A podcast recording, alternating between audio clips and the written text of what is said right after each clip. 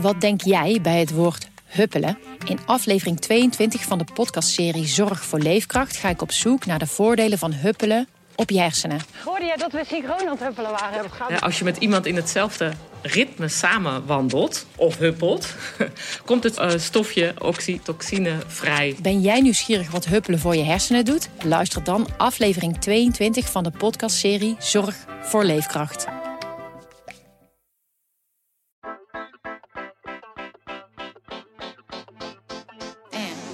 Carrière waar je gelukkig van wordt, gaat niet alleen over zoveel mogelijk uren maken of steeds hoger opkomen. We zijn allemaal op zoek naar de balans tussen werk en privé. Hoe bereik je wat je wil zonder een burn-out te krijgen? En hoe weet je eigenlijk wat je wil? En is werk eigenlijk wel zo belangrijk?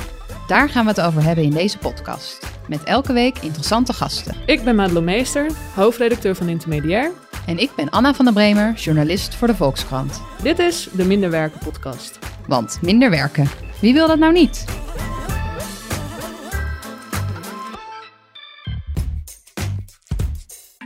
In deze uitzending gaan we het hebben over slimmer, efficiënter en geconcentreerder werken, zodat je uiteindelijk misschien wel minder uren kunt maken. Anna, werk jij eigenlijk een beetje geconcentreerd? Ja, ik ben uh, denk best wel een gestructureerd persoon. Ik heb een, uh, elke dag een Google-document waar ik mijn to-do-lijstje in mm -hmm. uh, samenstel. en als ik dan een taak heb gedaan, maak ik hem groen en dat voelt dan heel lekker. Maar, uh, dus ik heb wel structuur, maar ik vraag me af of mijn structuur wel goed is. Omdat ik over het algemeen best veel op die lijst heb. Mm -hmm. En dus ook hele blokken dan weer naar de volgende dag en de volgende dag door schuif. Waardoor ik eigenlijk met een heel ontevreden gevoel uh, achterblijf. Je plant te veel op een dag. Ja, dat denk ik wel. Ja. En jij? Ja, ik heb dat inderdaad ook. Dat ik uh, meer wil doen op een dag dan uh, ik uiteindelijk doe. En ik ben ook zelf wel best chaotisch. Dus ik vind het moeilijk om daar echt uh, structuur in aan te brengen. Ik maak wel veel lijstjes, maar uiteindelijk loopt de dag altijd anders. Dus ik denk dat ik heel veel kan leren van onze gast die hier vandaag zit. Stefan, welkom. Dankjewel. Leuk dat je er bent. Um, ik ga jou heel even introduceren. Um, Stefan van der Stichel is psycholoog, die onder meer de boeken Grip op je aandacht en concentratie heeft geschreven. Um, hij vindt zichzelf geen productiviteitsgoeroe. Nee. Want ik heb uit betrouwbare bron vernomen dat jij je graag laat afleiden door uh, binnenkomende e-mailtjes hier en daar. Ja hoor. Maar hij geeft ook aan dat je dat wel kan leren om uh, die, die aandacht vast te houden. Stefan, leuk dat je er bent. Dankjewel. Um, ja, om maar meteen met een lastige vraag uh, te beginnen. Je bent uh, dus veel bezig met het onderwerp concentratie en aandacht. En toch laat je je geregeld afleiden door alle mails die binnenkomen. Hoe kan dat? Waarom lukt het dan toch niet om die volle concentratie te pakken? Ja, ik ben ook maar een mens. Nee, ik, uh, ik denk dat ik goed weet wat, hoe de mechanismes werken. En ik denk dat ik er heel veel voordeel bij heb. En dat hoop ik vandaag ook een beetje uit te kunnen leggen. Maar ik heb ook mijn zwakheden. Mijn brein is ook gek op nieuwe informatie. En ik doe heel veel dingen heel goed. En heel veel dingen ook niet. En ik denk dat er heel weinig mensen zijn die dat allemaal heel goed doen. En de vraag is ook of je dat moet willen. Mijn hoop is dat als je een paar dingen aanpast in je dag. Uh, en dat je weet hoe het werkt. En dat je ook kunt voelen, uh, mentale vermoeidheid kunt voelen. En weet wat je op dat moment moet doen. Mm-hmm. Dat je het gewoon voor jezelf op de juiste manier inricht. Elk persoon is anders. Dus alle tips die we vandaag gaan geven. Daarvoor zullen luisteraars zeggen van nou, daar kan ik helemaal niks mee. Maar als je er maar een paar uithaalt, dan vind ik het al heel goed. En ik probeer al te voorkomen dat we allemaal het perfecte leven moeten leiden. Dus daarom zeg ik ook altijd. En mensen denken dat dan van ja, doe jij het vast heel goed? Nee. Wat je zei, e-mail is mijn zwakke punt. Ik vind e-mail fantastisch.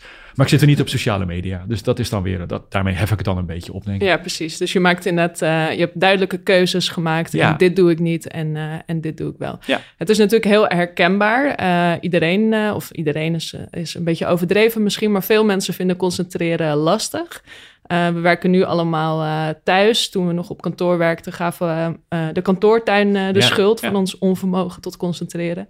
Nu zijn het alle communicatiemiddelen die de hele dag doorgaan. Is dat inderdaad, zijn die externe factoren de reden of ligt het gewoon aan onszelf? Kunnen we, kunnen we, kunnen we het niet meer? concentreren is heel moeilijk. Uh, dat is nu zo. Dat was 40 jaar geleden ook zo. Ik denk dat het nu lastiger is geworden van, en dat we het niet optimaal inrichten. Vanwege de platforms en de manier waarop we uh, onze dag willen indelen. Maar concentratie is moeilijk. Dus er is niemand die zegt, nou dat gaat me echt van een leien dakje. Heel veel mensen klagen over hun eigen concentratie. Ik denk dat daarom belangrijk om te weten dat, het gewoon, dat er überhaupt een limiet zit aan het aantal uren dat je je per dag kunt concentreren. En als je dat weet, dan kan je ook veel makkelijker daar rekening mee houden en daar niet een frustratie over voelen van, Mhm. ja het is me niet gelukt of ik kan me niet concentreren. Wat is het limiet? Hoeveel uur kun je per dag Ja, concentreren? One million dollar question. Dat, elk individu is anders. En ik probeer altijd dit soort dingen, hier geen antwoord op te geven. En dat vinden mensen altijd teleurstellend. We verwachten altijd van psychologie dat we met een soort quick fix komen. Van vertel mij nu eens hoe ik dat moet doen. Maar psychologie is makkelijk uit te leggen. Het is niet, eh, het is niet extreem ingewikkeld. Alleen het is wel heel erg complex als je het op het individu wil richten. Dus sommige mensen kunnen van nature gewoon heel goed concentreren. En anderen hebben daar heel veel moeite mee. Er hoeft maar het minste of geringste in de omgeving te gebeuren. Of er hoeft maar een gedachte op te borrelen en ze zijn afgeleid. En die individuele verschillen maakt dat je dus niet kunt zeggen: dit is de werkdag of dit is de ideale pauze. Ik zou het fantastisch vinden om tegen jou te kunnen zeggen: ja, jij moet elke dag een half uur pauze houden. Maar dat geldt misschien voor jou, maar dan, aan de andere kant door iemand die zegt: ja, daar werkt dat helemaal niet voor. Het is afhankelijk van het moment van de dag, het is afhankelijk van werk, we- hoeveel je werkt, hoe tof je je werk vindt. Dat zijn allemaal factoren die gaan bepalen hoe lang je je kunt concentreren op een bepaalde dag. De ene dag lukt het wel, andere dag lukt het niet. En waar het om gaat is dat op de juiste manier inschatten en daar dan rekening mee houden en je dag eigenlijk daaromheen bouwen. Voelt het goed, heb je een goede dag, dan moet je kijken of, of je de concentratie zoveel mogelijk kunt oprekken. Heb je een dag dat het gewoon niet gaat, ja, dan ga je een beetje reactief werken en dan, dan probeer je het later nog een keer. Het is heel inherent gewoon moeilijk om je op één taak langere tijd te richten. Ja. Ja. want er verschijnen natuurlijk heel veel boeken over dit onderwerp en die worden ook massaal gelezen. En Ja. daar staan eigenlijk altijd hele duidelijke handvatten in van Ja. dit moet je doen, zo lang pauze houden en zo, zo lang geconcentreerd werken en het opdelen in blokken en al die dingen. Maar jij zegt eigenlijk dat is onzin, want zo werkt het gewoon niet. De principes daarachter kloppen heel goed. Bijvoorbeeld laten we de Pomodori-techniek nemen. Dat je die kookwekker moet zetten, 25 minuten. Waarom 25 minuten, weet niemand. En na die 25 minuten moet je 5 minuten pauze houden. En je moet 25 minuten werken. Je mag niet stoppen. Ook als je bijvoorbeeld met iets klaar bent of het lukt helemaal niet.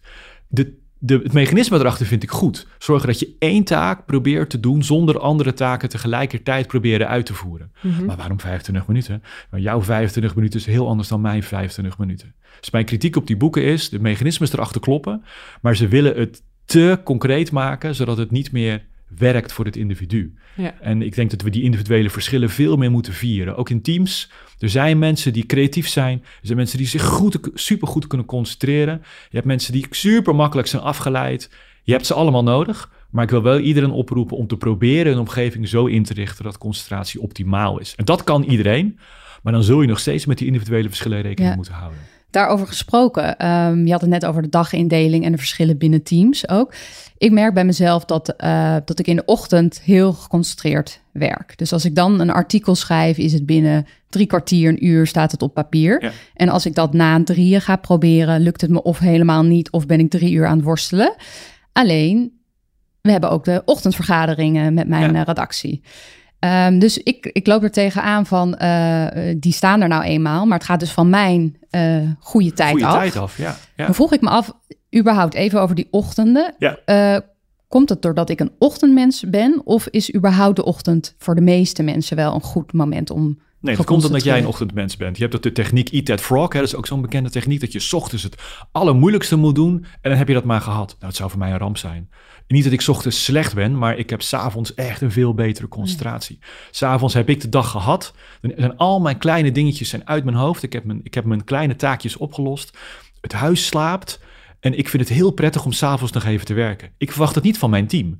Eh, ik bedoel, dit is mijn ritme en ik vind het heerlijk om overdag een stuk te hardlopen of te gaan tennissen. Ja. Ehm, eh, eh, of om 's ochtends even, eh, even rust te nemen en even te wandelen. Eh, dus eh, eh, ja, dit geldt voor jou in dit situatie. eh, dat Eat That Frog voor jou dan een enorm goede oplossing is. Ehm, maar er- dat gesprek moet je wel starten. Van jongens, het is zonde, eh, hè, als dat kan, van kunnen we dit anders inrichten? Want dit, hierdoor valt mijn ritme niet lekker. Nu kunt die collega's zeggen, ja hallo, maar ja, ik vind het juist lekker om 's ochtends te beginnen.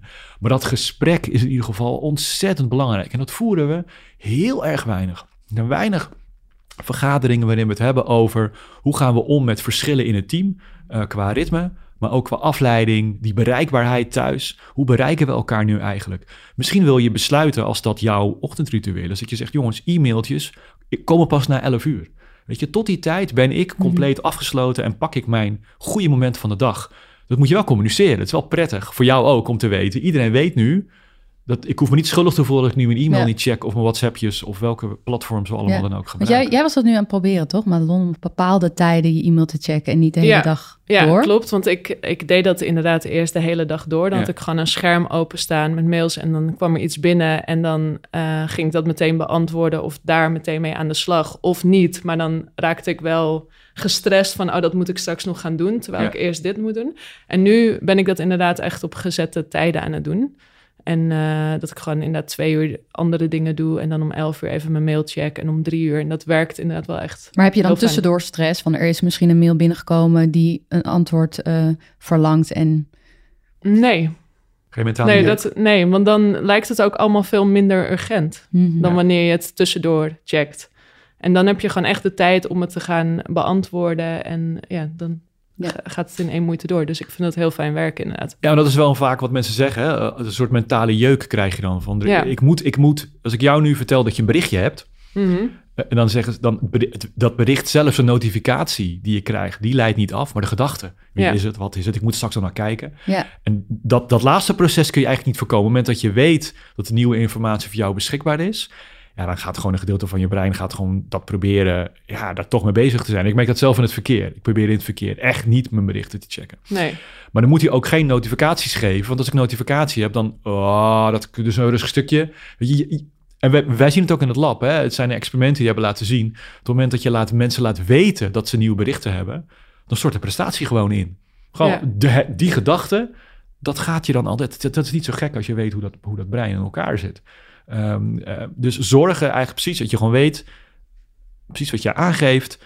Uh, mensen weten dat ik uh, twee, drie keer per dag mijn mail check. Dus ik hoef dat ook niet te doen. Mm -hmm. En het komt. Weet je, vroeger kwam de postbode ook maar één keer per dag. En dan was het klaar met alle nieuwe berichten. Ja. En nu komt hij de hele dag door. En dat creëert inderdaad een soort urgentie.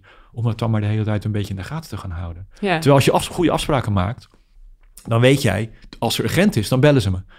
Dus in mijn e-mail zitten geen urgente dingen, want dat doen wij niet via e-mail. Kan je ook nooit de claim achteraf krijgen, joh, wat was je laat? Nee, we weten, we hebben afgesproken. E-mail is gewoon een langzaam proces. Ja, dus jij zegt eigenlijk inderdaad van, je communiceert het in ieder geval. Van, ja. ik ben op die momenten niet bereikbaar. Ik check dan en dan mijn mail en uh, ja, laat werken, me met rust. Ja, want we werken nu thuis, dus we hebben veel meer uh, uh, invloed op hoe we onze dag indelen. Dat betekent dat er heel veel individuele verschillen gaan ontstaan. Dat is echt top. Dan kun je precies rekening houden met de ochtendmensen, de avondmensen, de mensen die smiddags even lekker naar buiten willen zonder te werken. Uh, maar dan moet je wel dat gesprek gaan starten. Want sinds we thuiswerken zijn er heel veel platforms bijgekomen. Ja. Ik kreeg laatst ook allerlei mensen die zeiden... joh, waarom check jij je bericht op Teams niet? denk ik, ja, nee, ja. dat doe ik niet. Ik, ik doe dat niet. Dus stuur me geen bericht via Teams. Helder. Dit is er eentje voor mij te veel. Ik wil geen... Dus stuur maar gewoon een mail. Nou, dat, als mensen dat weten, dan doen ze dat niet meer. Ik wil ook geen uh, appjes meer uh, na vijf uur die met werk te maken hebben. Dat heb ik ja. gecommuniceerd. Mensen kijken even raar aan, maar dan zit ik te eten en dan komt het binnen. En, en, en, dan, ja, nu ben ik eindelijk van werk af. En nu word ik er toch weer een beetje in meegenomen, want je gaat toch kijken. Ja. ja. Nou, dat gesprek is denk ik heel erg belangrijk. Het is even ongemakkelijk, omdat je je grenzen aangeeft. En we zijn heel erg gewend om bereikbaar te zijn en om betrouwbaar te zijn. En mensen die snel reageren op e-mail, die worden ook als betrouwbaar gezien. Ja, maar je kunt ook zo? omdraaien. Ja, is je het kunt, niet, is ja, het niet zo, dat gezien. je denkt van, oh, die heeft echt niks beters te doen? Die reageert altijd direct op mijn mail? Dat is goed dat jij zo ernaar kijkt, maar ik denk dat dat wel een uitzondering is. Ik denk dat heel veel mensen dat zien als, ja, prettig. Als je die belt, neemt die altijd zijn telefoon op en dan gaat, komt hij meteen in actie. Maar precies zoals jij zegt, dat zijn wel de mensen die zich uit hun concentratie laten halen Ja. door Ja. een nieuw berichtje. En dat is zonde, vooral omdat concentratie zo moeilijk is. Ja. Ik had laatst eh, een boek van Cal Newport gelezen, Deep Work. En dat gaat inderdaad over ja, dat je werk, diep werk hebt. Dus eh, werkzaamheden die je heel geconcentreerd moet gaan doen en oppervlakkig eh, werk. En dat zijn inderdaad al die dingen waar we het net over hadden. Even die mailtjes tussendoor en eh, ja, reageren op alle chatberichten. En hij zegt, eh, ja, de mensen die deep work, dus dat diepe werk kunnen verrichten... dat zijn eigenlijk de supersterren van onze, onze samenleving. Ja. En die komen uiteindelijk het verst, die, eh, ja, die maken het verschil. Hoe kijk jij daar tegenaan? Ehm, ik, ik ben daar wel kritisch op. Dat ik, ik denk dat er ook juist vanwege die individuele verschillen vind ik het ook belangrijk te realiseren dat er gewoon mensen zijn die het inherent heel erg moeilijk vinden om zich te concentreren. Uh, en daar is ook ruimte voor. Dat zijn misschien hele creatievelingen. Uh, je hebt nu eenmaal mensen die tegen ADHD aanzitten of het misschien wel hebben. Of de Mhm. diagnose nooit gehad hebben, maar wel last hebben van alle afleiding. Mensen die moeite hebben met alle prikkels om zich heen te verwerken. Daardoor zich moeilijk kunnen concentreren. Ik denk dat je een goede mix moet hebben. Uh, Ja. Ik bedoel, we hebben een samenleving waarbij dit soort eigenschappen uh, normaal verdeeld zijn over de samenleving. Hey, we hebben ze allemaal nodig. Ja. Wat we moeten proberen is dat we voor iedereen de omgeving zo inrichten dat ze zich optimaal kunnen concentreren. Dus even terug naar die kantoortuin waar, waar het eerder over ging. Die kantoortuin was een probleem omdat de superconcentreerders daar zich goed konden, hè, die, die, die, die gedijen zich daar heel goed in die ruimte. Terwijl de mensen die makkelijk zijn afgeleid, daar was dat totaal niet geschikt voor.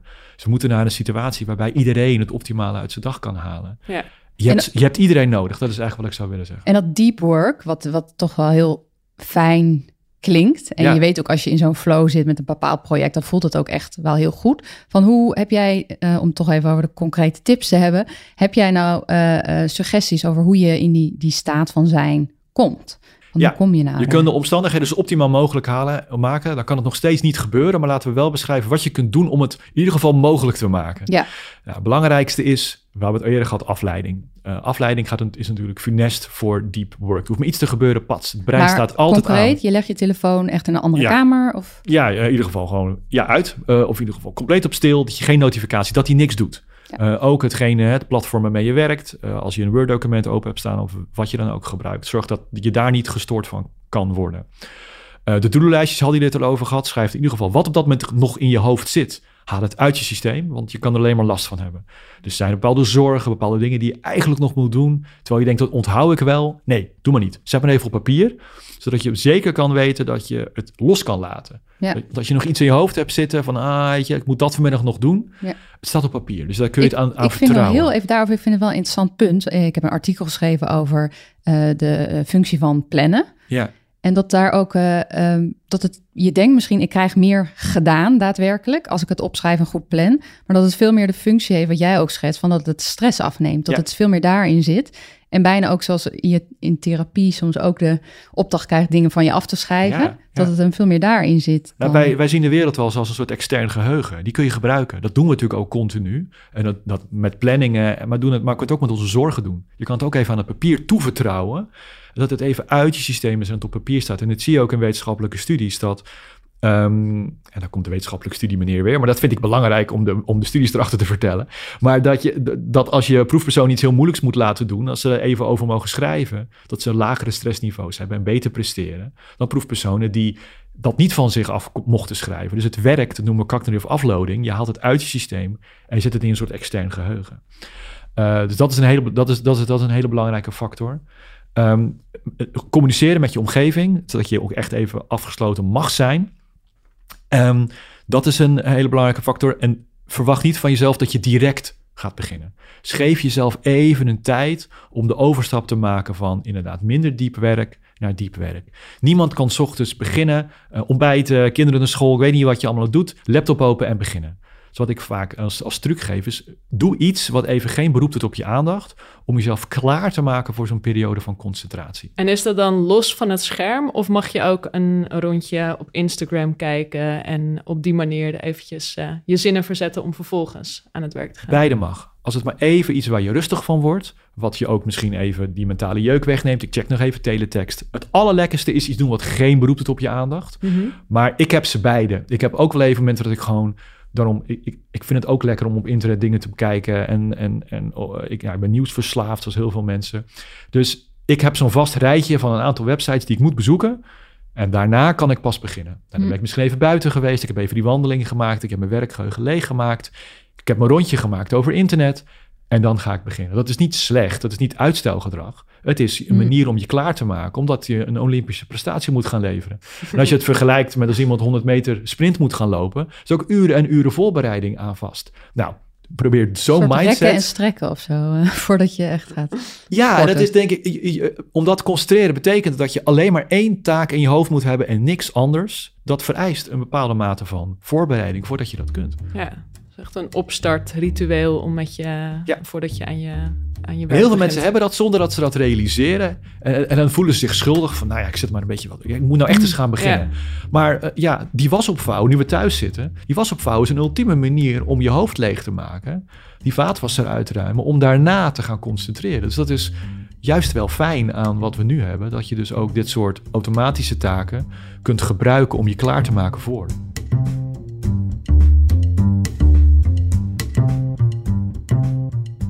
Elke aflevering vragen we een interessant persoon naar zijn of haar ideale werktip. En deze keer bellen we met schrijver en cabaretier Tim Fransen. Kijk, Friedrich Nietzsche is in veel opzichten een eh, mafklapper. Laten we daar eh, geen doekjes om binden. Maar hij, hij zegt wel iets moois over het belang van korte gewoontes, noemt hij dat. Je hebt een gewoonte die op een bepaald moment van je leven, eh, die je inspireert en die past bij de omstandigheden. Maar je moet niet voor schuwen om die op een gegeven moment ook weer los te laten. Als je eigen behoeften zijn veranderd, of als de wereld verandert, of de, je verplichtingen zijn veranderd. Hij schrijft ook, uiteindelijk raakt elke bouwgrond uitgeput. In eerste instantie kunnen routines je inspireren, maar na een tijdje ja, kunnen ze ook een soort sleur worden. En dan kan het tijd worden om, om weer iets nieuws te verzinnen. Dus daar geloof ik wel in. Dus hoe belangrijk het ook is om vaste routines te hebben, moeten ze soms ook weer plaats maken voor, voor nieuwe. Bijvoorbeeld, ik heb altijd een eh, dagtaak en een weektaak, eh, net als op de basisschool. En voorheen had ik altijd als weektaak eh, vijf keer een uur piano spelen. Maar toen merkte ik op een gegeven moment dat het vaak me toch niet lukte aan het einde van de week. Omdat een uur toch soms moeilijk te vinden is in de, in de dag. En ik merkte ook dat ik op een gegeven moment, dus misschien ook de beginnende ouderdom, ik kramp kreeg in mijn bovenrug als ik meer dan een half uur eh, achter de piano zat. Dus toen heb ik eh, bedacht, in plaats van dat ik nou vijf keer een uur doe, eh, laat ik nou twintig keer een kwartier doen. En die durf ik dan. En daar kreeg ik meteen weer inspiratie van. Toen had ik ineens veel meer zin om piano te spelen. Want een kwartiertje is, is makkelijk te vinden en het is laagdrempelig. En vaak bleef ik dan ook nog veel langer zitten dan, dan een kwartier, omdat ik het zo leuk vond. Ja, en, en straks is het misschien weer anders. Maar voor nu inspireert dat me dan.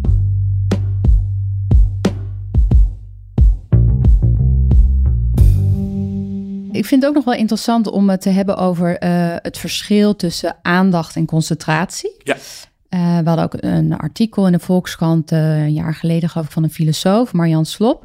En die vergeleek ehm, concentratie eigenlijk met een soort smalle lichtbundel van een schijnwerper.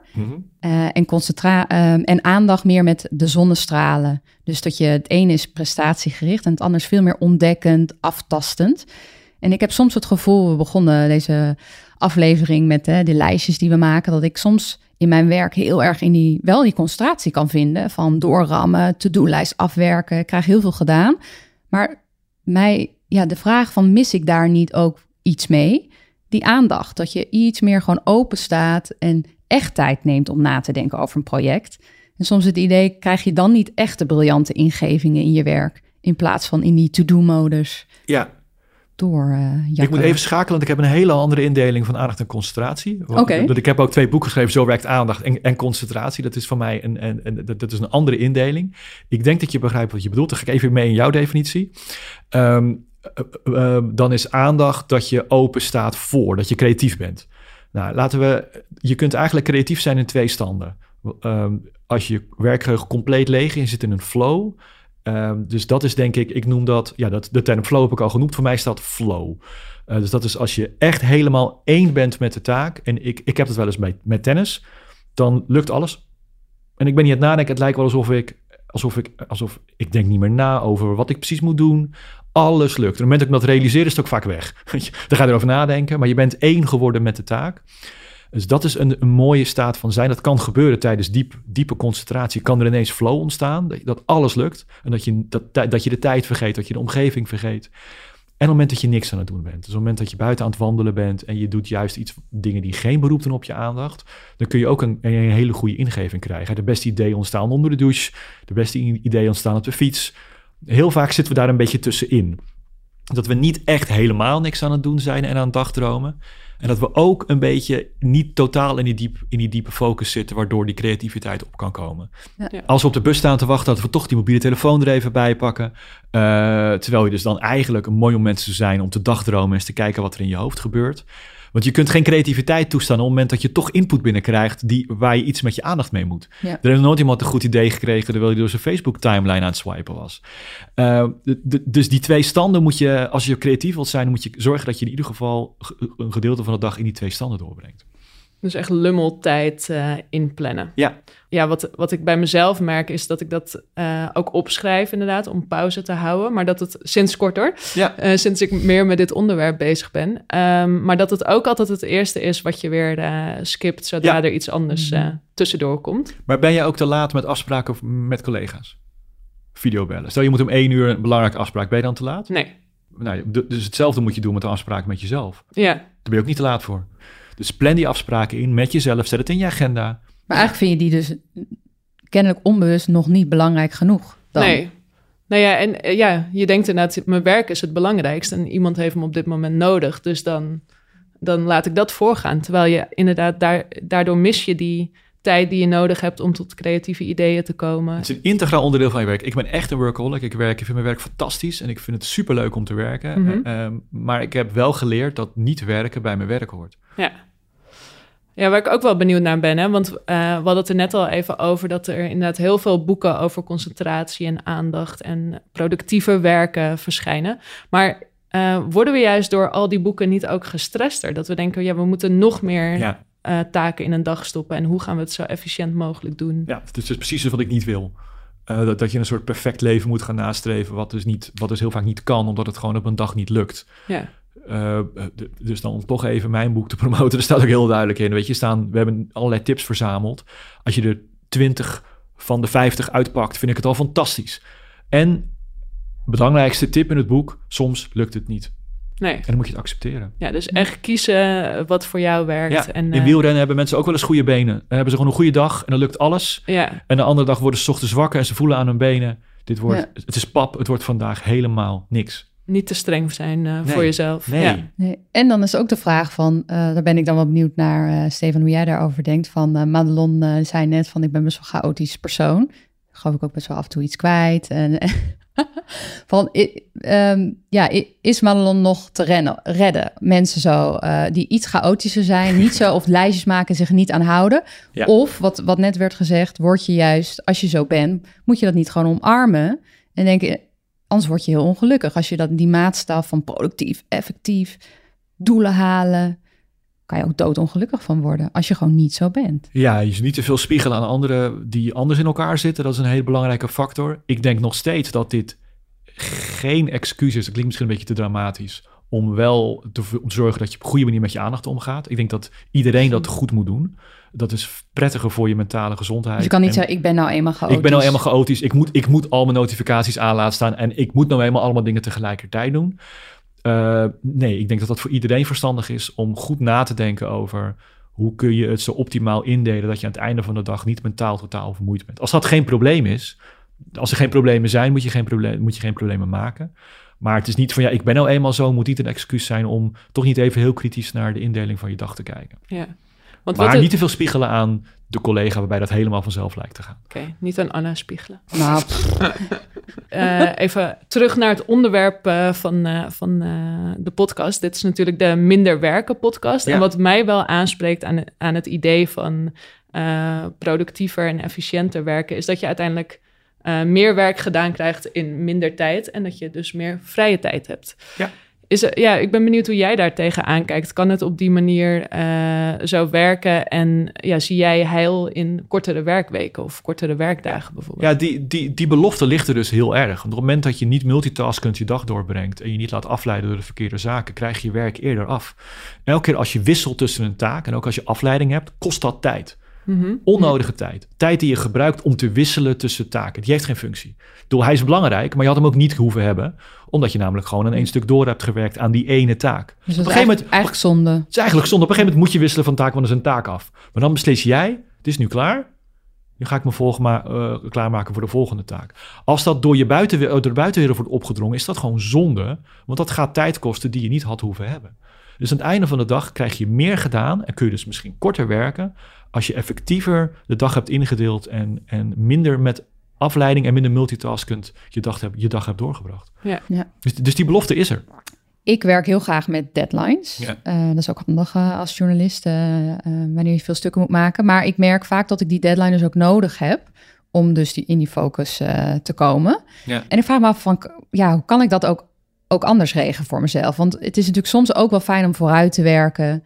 En dat je gewoon drie dagen van tevoren een keer een stuk goed af kan maken. In plaats van dat je op het laatste moment. Ja, ik, dus je moet voor goede prestatie moet je een bepaalde mate van arousal hebben, alertheid. Hoe, hoe wakker ben je?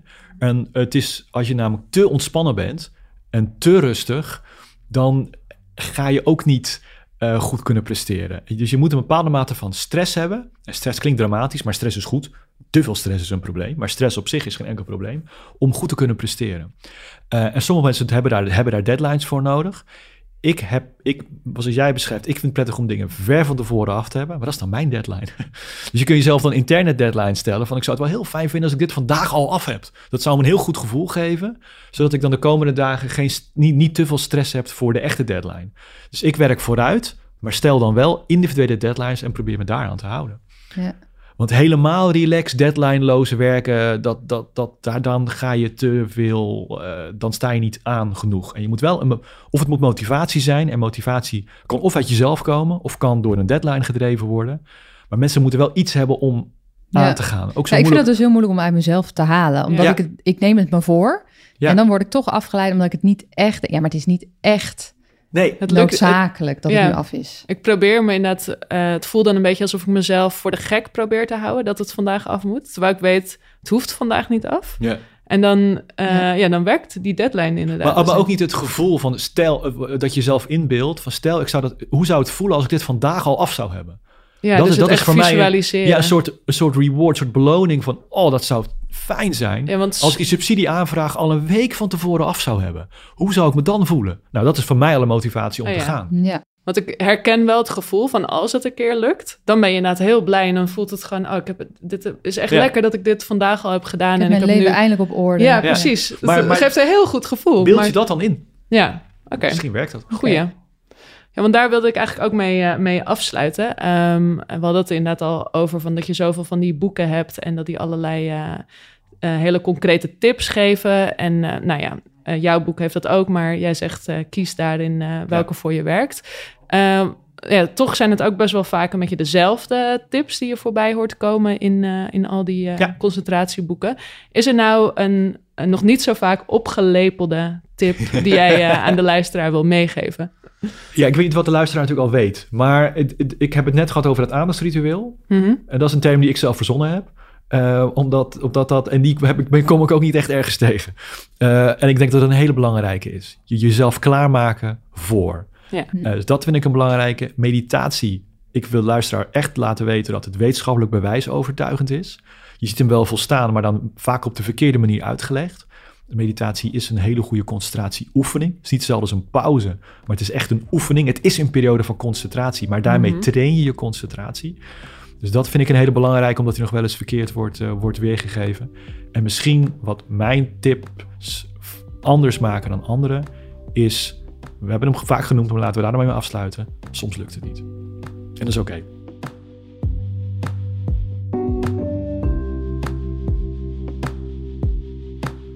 Wil je meer weten over slimmer werken? Bezoek dan ook de pagina intermediair.nl slash slimmerwerken en volkskrant.nl slash slimmerwerken. Volkskrant en Intermediair organiseerden samen de Slimmer Werken Maand en alle stukken zijn hier terug te lezen.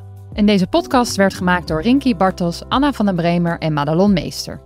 En in de volgende aflevering gaan we het hebben over een ambitieloos leven. Eigenlijk een beetje tegenovergestelde van deze aflevering. En de vraag, zouden we er niet goed aan doen om wat minder ambitie te hebben en ons werk meer als een gewoon baantje te zien? Ik denk van wel. Ja? Ja. Ik denk van niet. Echt? Oh, interessant. Vond je dit een leuke podcast? Geef ons dan een positieve recensie in je podcast-app. Zo worden we beter vindbaar. En heel erg bedankt voor het luisteren. Tot de volgende keer.